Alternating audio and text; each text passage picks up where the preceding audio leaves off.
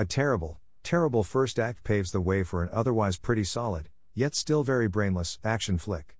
But man, were the first 30 minutes of this movie hard to get through. Awful dialogue, direction, acting, writing, everything.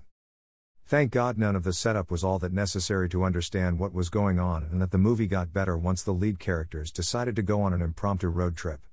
But, man, for a while there, I was really worried. How in the hell did they get away with such a terrible beginning anyway?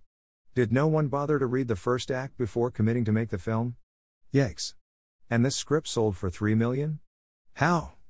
Why? What? Ugh. I hate Hollywood.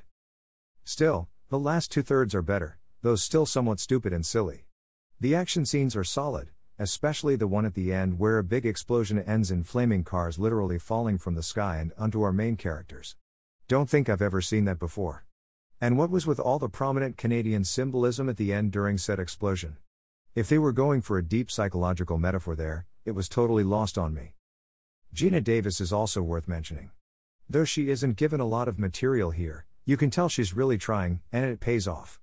Her transformation is convincing, and I bought her as both the helpless housewife/mother and the trained killer. She's also kind of sexy despite the big teeth and weird-looking face. If only she'd do more films.